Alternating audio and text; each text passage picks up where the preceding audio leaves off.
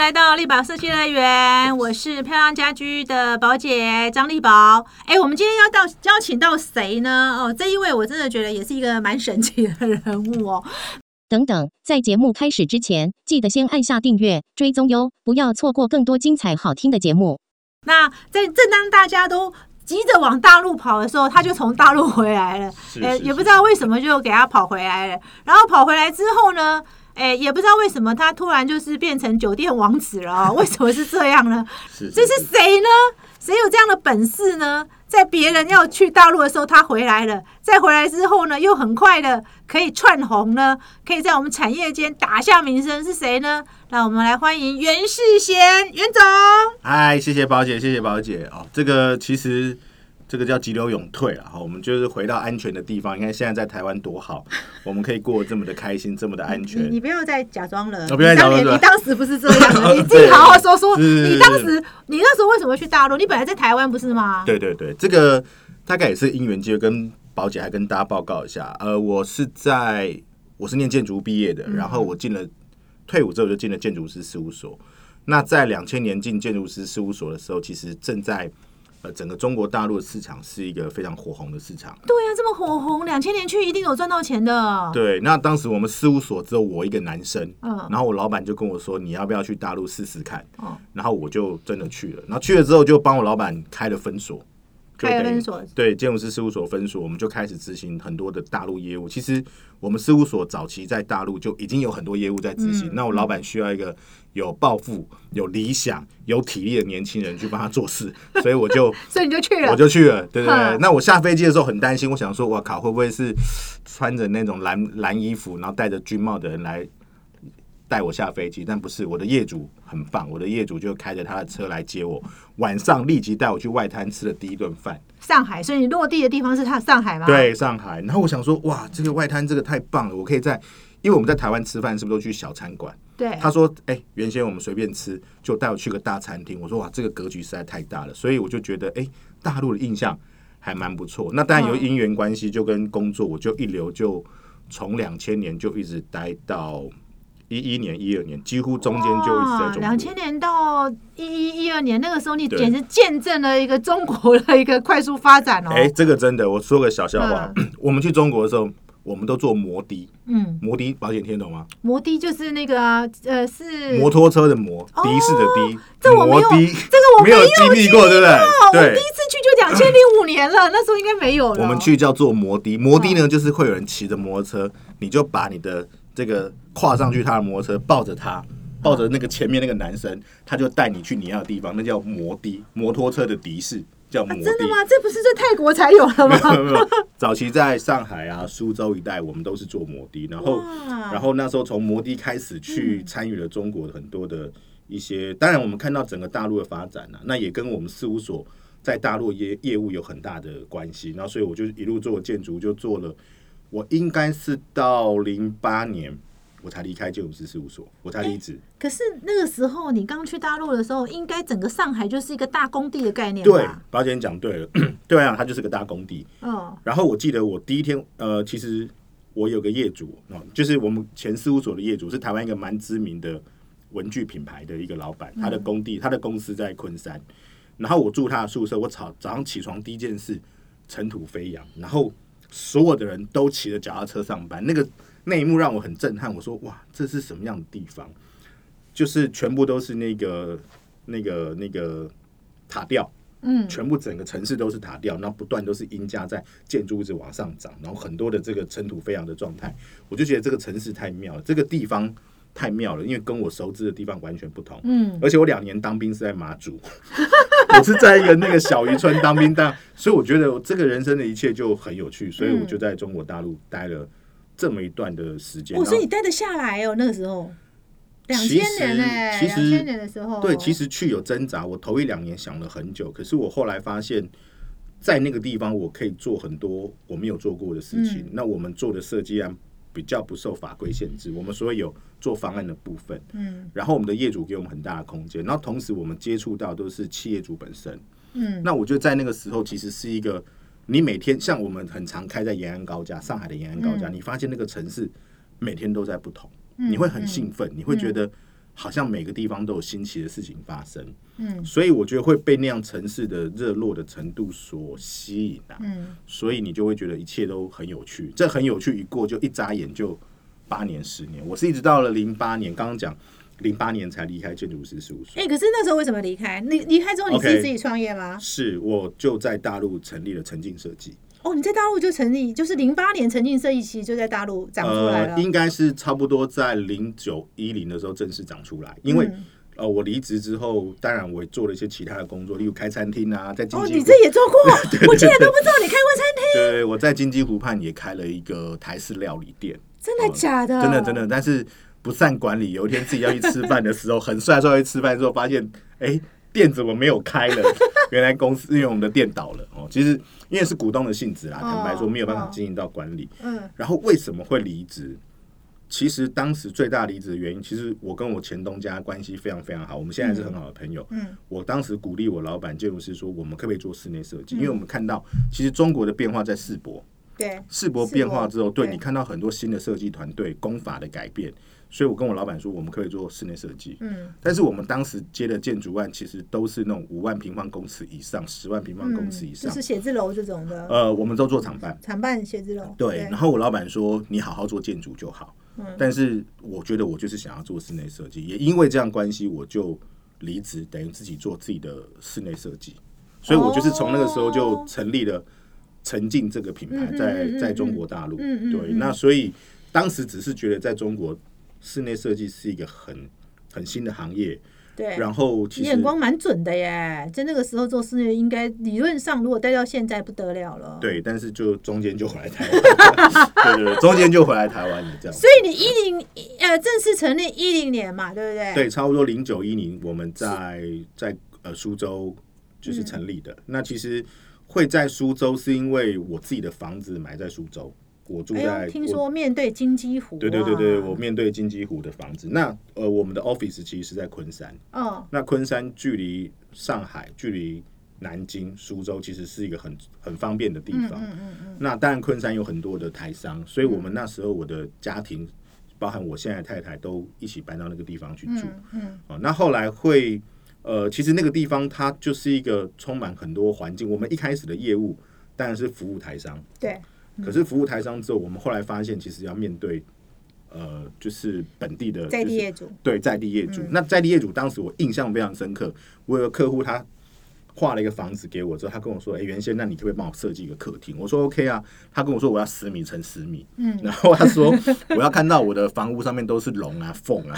”那我说：“那是庙吧？”对，我说：“那你就找盖庙就好了。”我要讲的是当时那样子的，嗯。呃，这种所谓的爆发的心态、土豪的方式，其实让我们很难去接受。说我要做个什么样的设计，其实那中间是有一个过程。嗯，所以我还是蛮服务比较多台湾业主为为主啦。那后来当然有接触到一些房地产商啊，不过这个那个时期跟现在这个时期是完全不同的时期。像我们那个时候还没没有那么方便的所谓的高铁的时候，嗯嗯，我常常要从呃昆山或苏州开车到山东。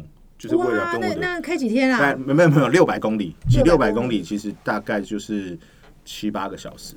哦，对，那我最长就是用这个距离开车的方式跟我的同事。去沟通或聊天，嗯嗯，那这样子其实有时候就是为了让这个案件可以更快速的去成长。像我们当时在山东这个地方的案量就也还蛮多的。哦，所以那时候你是做全国性的喽？呃，对，其实当时我们的室内设计业务算是全国性的，然后当时在广州也有，广州也有，所以北到山东，北京北京也有案子，然后在那个湖南，呃，湖南呃也有案子。那但有一些城市。可能我只去头面头几次会议，然后后面可能就公司的团队去执行，因为我们当时的分工跟现在的分工不太一样。我们当时是设计工程一起做。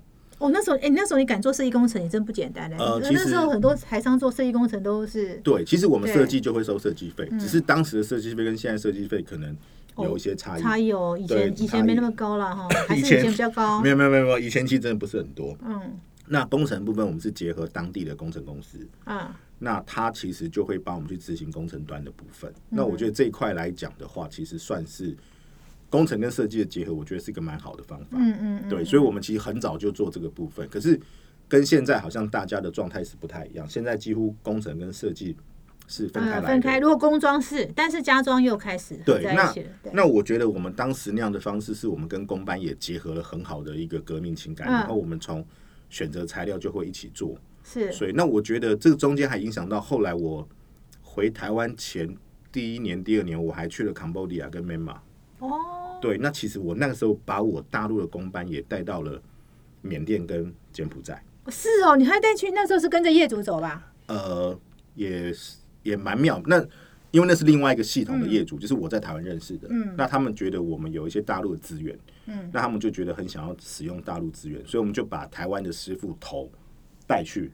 然后，你最远很早你就已经到柬埔寨了。其实，对我当时去缅甸的时候，还我们只能用卫星电话。哦，所以我大概是在我看一下，我零八年，应该零九一零那时候，我待了缅甸跟柬埔寨。天哪，我发现你好适合待那种未开发地区。对对对对，真的真的真的，因为因为其实那个地方蛮好玩，是我们都跟地方势力结合，嗯嗯，所以他们盖的房子是要送给呃某些官员啊，对对对对对，我知道我知道，早期其实蛮多。嗯，其实大陆台湾设计师设计的很多房子是都是送给官员的。哦对，所以我们几乎是一条龙，就是从建筑设计、室内设计，然后到最后的材料采购，我们可能都从材料采购，然后由业主做 container 直接到当地去。所以我觉得这些不管是大陆基因或东南亚基因，都让我觉得世界上好像没有很困难的事情。嗯，因为我都是在一个很兵荒马乱的时候去。接触到那样的事情，我也不知道为什么的人生都在苦难中度过。您您您别客气，因为老实说，我觉得世贤的最大最最好的优点，我觉得就是他是一个人人好的人哦，人人我打个龙恭喜人人好，好，他真的很能适应环境，所以你都是其实那个时候在还没回到台湾之前，你的事业已经算国际化了嘞。也不能说国际化，只是说运气比较好，应该比较早去大陆，然后我觉得接触的面比较大，但是。是一个草莽的时代，嗯，我觉得是一个兵荒马乱的时代。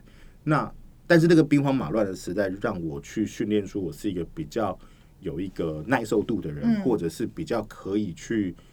呃，做整合性的人，我觉得是这样。跟现在比起来，我觉得差异是在这个地方。世贤是一个很妙的人哦，因为他是那种，就是我认为他交友的那个幅度非常宽广。对对对对对，他可以跟非常非常建筑、非常那个有点这个已经是非常我讲比较那个就是文青型的建筑师在一起。是，但他也可以跟非常非常非常那个，就我们路口的老王伯伯卖油条、卖油条都 OK 的。然后那个很。很 low 的设计师，他也是 OK 的，没有问题的。之前这一点我真的是幅度很广，幅度幅度非常的广哦。对对对。所以，那你回到台湾的时候，那你怎么？我知道你是因为家人的关系回到台湾嘛？哈，那时候是不得不放弃了大陆的这一块嘛？对不对？是是是，这一块比较少人知道，很多人都会觉得，哎，袁世贤是谁？怎么突然冒出来？对，突然冒出来的。然后沉浸设计是什么？怎么突然又冒出来？然后好像做了酒很多的旅馆跟酒店啊。那回来台湾当然是因为我家庭的关系。其实这段故事大概我有跟宝姐私底下讲过，就是因为当时我的儿子必须要在台湾开刀，那我必须得做选择，所以以在大陆那样子医疗环境，我当然会很害怕。那我跟我太太，我太太也算是 高龄产妇嘛，那个进到医院之后是被打一个星星那一种的，我就问医生说为什么打星星？啊，林波熊捞了，哦，你有在，你有在，我有在，所以说当然会比较 care 这个小孩，然后就决定。回台湾把小朋友的身体照顾好，那但是现在小孩子已经小六了，嗯嗯，那也很健康，那就所以这段时间就让我留在台湾。那我在台湾，我觉得我运气非常的好，我在台湾就马上做了一个无缝接轨的动作。其实，呃，我必须要感谢一位就是我生命中蛮重要的一个人，然后，嗯，呃，我就先不说他是谁，但是他是一个旅馆业的 owner，一个老板。哦，对，那我们在台湾大使的嘛，哈，呃，对对。对，然后。呃，我们其实，在苏州，我们两个是邻居。嗯嗯。那也因为这样因缘际会，我住了他家之后，他就邀请我回来台湾。因为他当他知道说我有这个小孩子要开刀的困难的时候，他说：“那你要不要回来台湾做？”嗯。那他可以有一些案子可以给我。嗯。那我就很感谢他，我就说好，那我就回来台湾。所以我们就开始接触了旅馆的案子。嗯。那接触了之后，当然就越来越多的业主会找到我们去做规划啦，然后去做设计，所以就。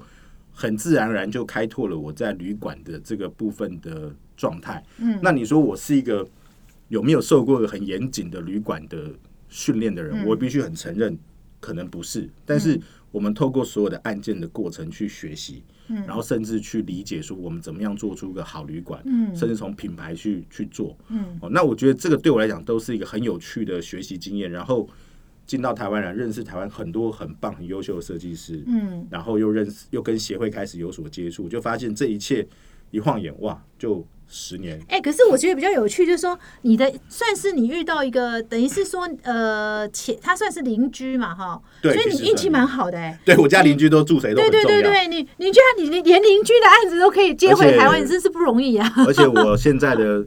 有些邻居都跟我关系不错，像我们现在邻居，我买房子还要跟他买，因为他是浦原的。哦，对对对，这一点我真的有时候真的要夸一下那个世贤哦，他真的是一个就是人人好的人。是是是。然后呃，很多人，而且他的人人好，并不是那种让他觉得很油，或者宝姐一生一开始一开始其实我也不想要理他，对对对对对，一开始我一看到他的时候，想说哇，这人好油哦。对对对，那时候真的是第一印象。后来其实是真的好朋友嘛，尤雅青哦，他带着他，我还那时候记得尤雅欣约。他吃饭的时候，我问他说：“哎，今天有谁？”他说：“袁世贤。”我还说：“啊。”你怎么会找袁世贤呢？这个看起来应该是哪个哪个哪个真的江湖出来的人？觉得觉得这个一定很会喝酒，一定会很会那个。后来发现他竟然不喝酒，不喝酒还代言皇家礼炮。对，这这这个是不死广告。没有没有没有，这个没有没有。我们有晚上回家偷偷喝这样子。啊，有偷偷喝对。那因为世贤其实真的跟他的外表都不太一样，所以你其实运气不错。你一回他台湾，其实算算是接的很好，而且是你过去没有做过旅馆。对，其实我觉得人有，我觉得真的是天时地利人和。我必须讲，我能够这么顺遂的去让案子去成立，我其实真的，我我我常常在晚上或者是自己的时候，我真的是感谢我身边每一个人，因为不是每一个人都有那样的机遇。对，那其实我们真的就是邻居，然后他带我进来，他说：“哎，那你要不要做做看？”但是我必须讲，这个过程我是非常努力去做好一个每一个案子。嗯，那当然，我觉得我们不错，是每一个业主都会推荐。其实这个宝姐之前在聊的时候也有谈过，我们的业主大部分是圈层，就是这个领域的领域的人。对，那他们会介绍啊，会开始，然后我觉得就开启了。那你说这个是不是真的运气好？我觉得运气真的很好，很多贵人帮助。那我自己也要很相对应的很努力啦。我觉得这个是。无可避免。你说你运气再好，如果你不努力，其实对啊，我觉得我觉得事前真的也是一个时运的问题哈。你一虽然说放弃了，因为如果你当时一一年还待在持续待在大陆，你今天老实说又是另外一份成绩，很难讲。对，很难讲。我觉得现在我现在我蛮感激的，就是家人关系，就是小孩子也很健康，然后我在台湾也也有案子做，嗯，然后跟跟同业之间关系也很好。我觉得其实这样。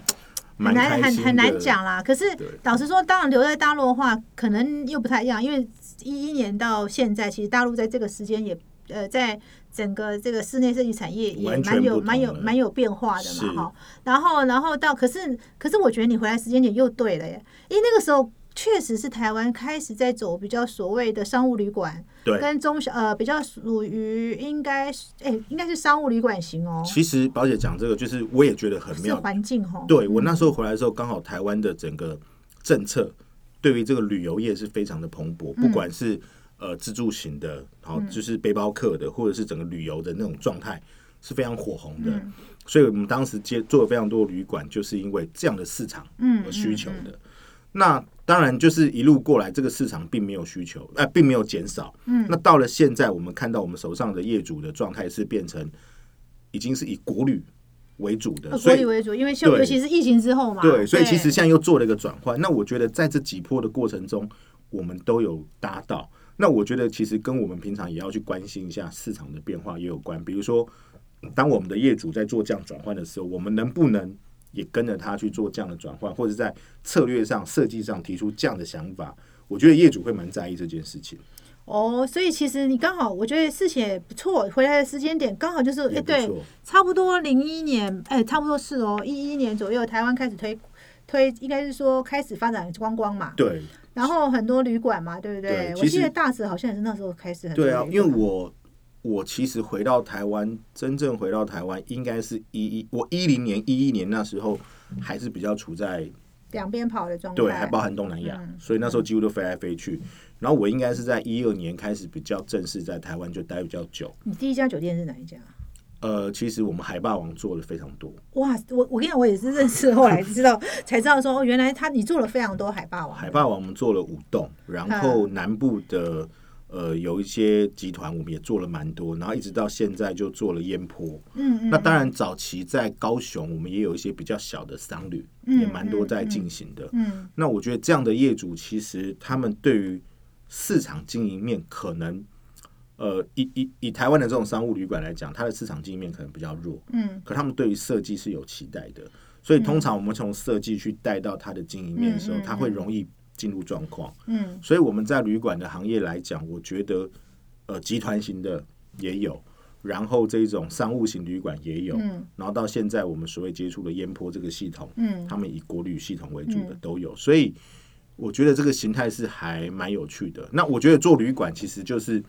蛮挑战的啦，嗯嗯，对，那所以说像旅馆啊、公社也是我们最近一直在。对，我觉得其实事前算是，哎，你对市场敏锐度算高哦。我有时候在跟他聊的时候，我我发现他其实市场敏锐度算是非常高的。是，因为其实他，你你近年来也在涉足三那个呃，应该就是公社，公社一般那个呃建案建案的公建案的部分哈。对，其实他是有，你是蛮有关蛮有想法在做的。因为其实坦白讲，我们也会。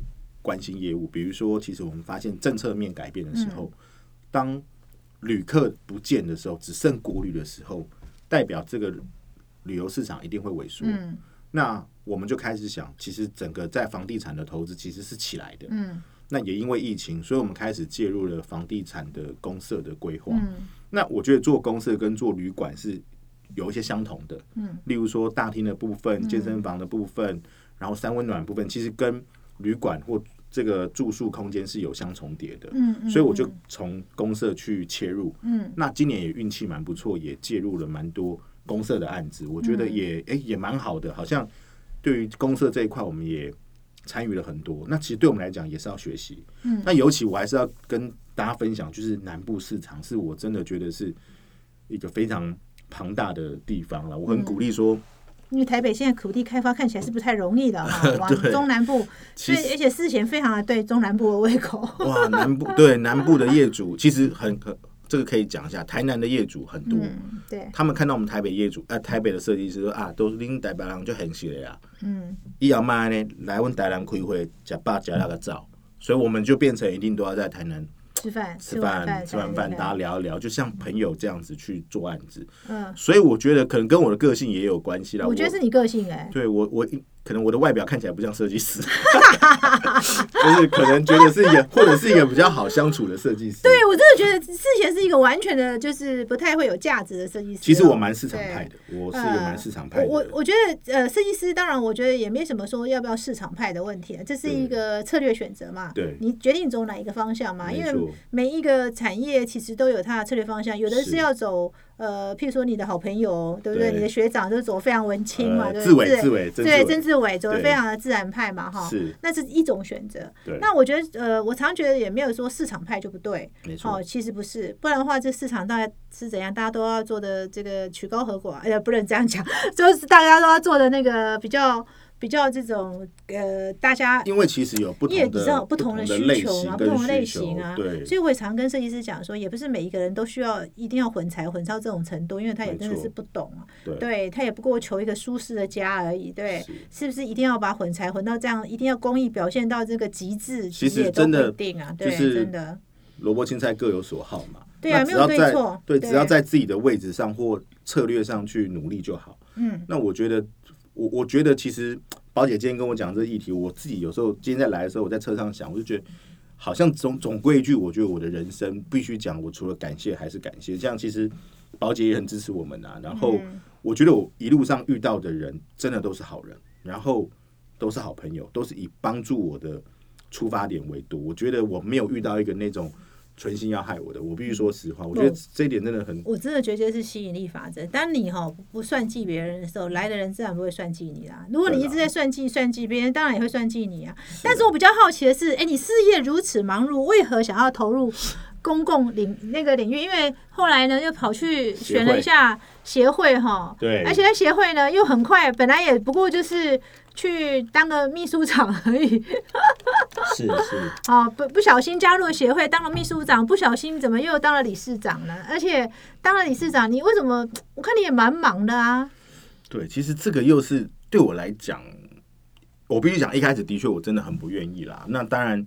因为大家知道秘书长是指派的，然后我记得荣禄荣禄理事长他当选的时候，他在十月份发了一个赖给我，跟我沟通，希望我可以担任秘书长的工作。因为可能在之前我有参与设计周，那也许他们可能看到我的招商能力吧，还是什么？我哇，他招商能力一流的，真的，这个这个这个这个次选这一块，但是这个真的也是把自己都卖出去了。然后，呃，我坦白讲，我从个拒绝当秘书长的人，到最后我还是担任了。可是这过程中的确。我的想法每天在改变。那我我后来发现，这个真的是又是一个学习，就是你不在那个位置上，你没有做那件事情，你不懂别人在做什么。就像我常在看那些理事长们为什么要去当理事长？对呀，到底当理事长什么好处像我们 CSID 的理事长，对不对？他也是从不愿意当到现在也是理事长。赵哥也是啊，也是风险的。对，融入理事长，我也跟他沟通了很多次，他也不是那么意有意愿。那包含张老师、何老师，那我，但是我必须讲。我担任了秘书长之后，我发现公共事务还是有人要投入的。嗯，产业必须被改变。嗯，也不要说改变，我们可不可以创造一个更好的产业，让产业里面产业环境对更开心？那当我们今天有这个能力做还是不做？嗯，那我觉得如果我有这个能力，大家觉得我是可以被信任的，我会选择做。嗯，因为做了可不可以让世界更好？不知道，但是你不做一定不会更好。嗯嗯，那但这不是说什么很。很打高炮的言论，就是说人总是会希望往上走的那一块。我说往上走是希望世界更好或产业更好这件事情。嗯，那我觉得最大的过程不是我一个人，而是说我在进行的过程中，我遇到了很多年轻的设计师，或者是有理想的设计师，其实他们也会渴求说，能不能大家一起做什么事情？嗯，那我也透过这个协会，不含不然呃不包含我们这个，当然包含我们这个 TNID 之外。各个工协会都有这样的人才，那我觉得当这个力量凝凝聚之后，我就觉得好像应该要去做什么事。嗯，那当然理事长这件事情其实也是好像你走到那里，你你去面对他的时候，又是个选择题。你希不希望再更好？嗯，更好是说你能不能站在这个位置或者是这个团队的时候去做一些事情。我常跟我们的协会讲，我们要的是团队，不是说哪一位理事长。而是这一届的团队有谁？我们像一个组织、一个公司一样，让团队去做事情。所以我比较想要去达成这件事，但是我也不能保证未来的两年我会做得很好，或者是做的怎么样。我只能说我尽力做。然后如果能做得好，我觉得那是那是应该的。那如果做不好，也会希望大家可以体谅。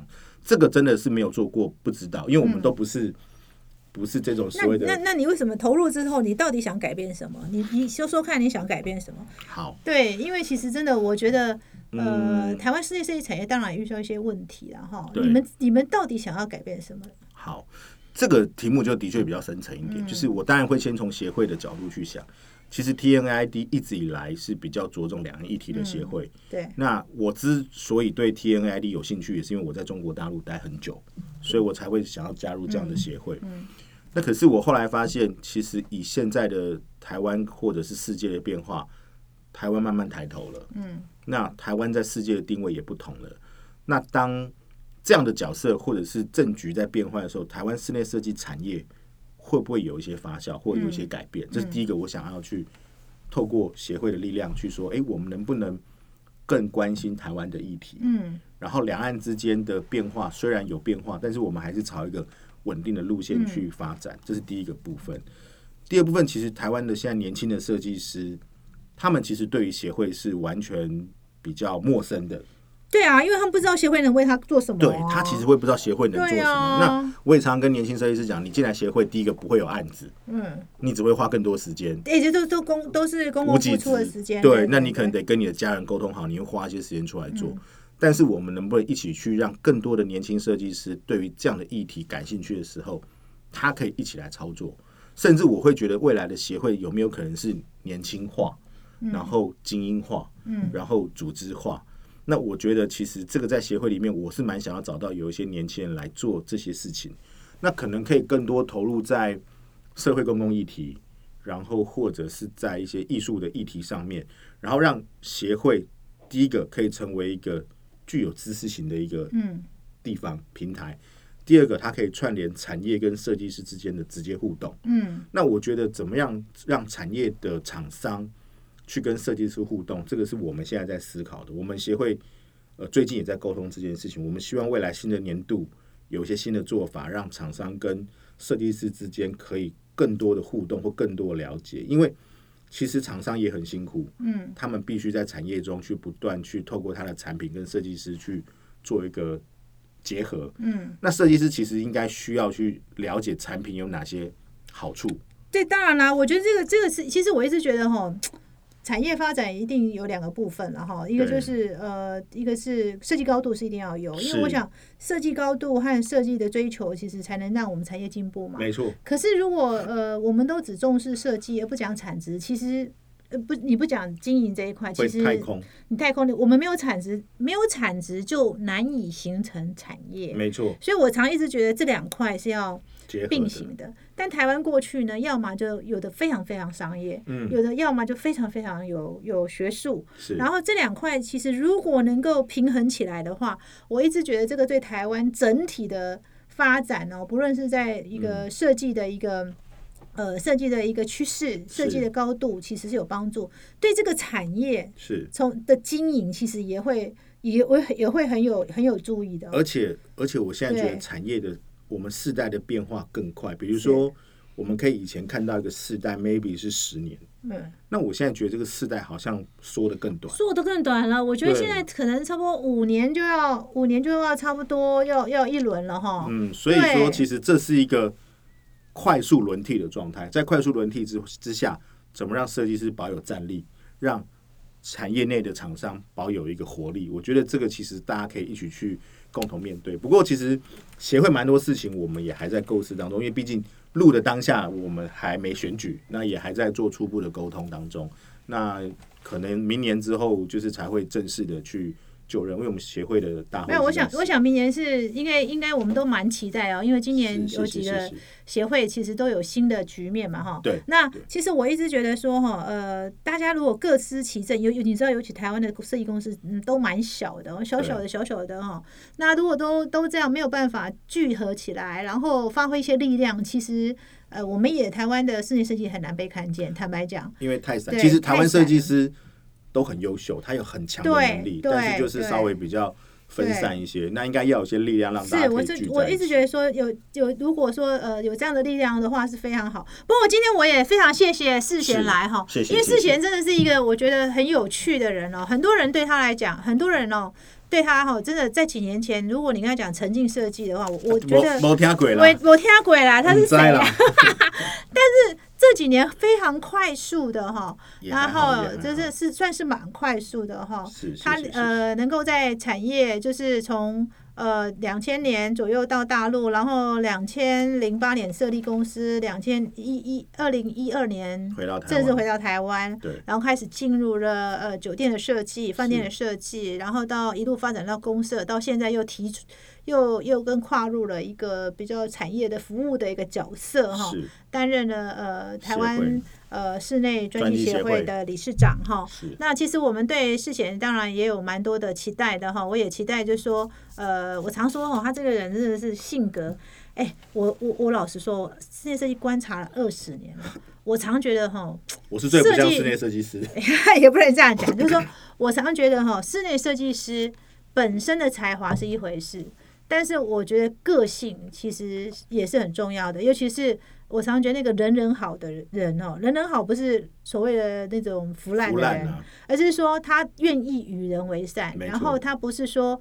呃，就是端着架子哈，他愿意遇到事情，愿意去协调，愿意去沟通，然后让事情可以推进。然后我想这个是世贤很大的一个特质，也是因为这样，所以他业主非常爱他。当然，今天我们也期待呃他带领的协会，然后跟其他的协会也能够互相合作。不然我觉得台湾协会真的太多了，台湾协会真的太多，动不动都可以成立哦。之前也有人问我宝姐要不要成立，但宝姐没兴趣哈。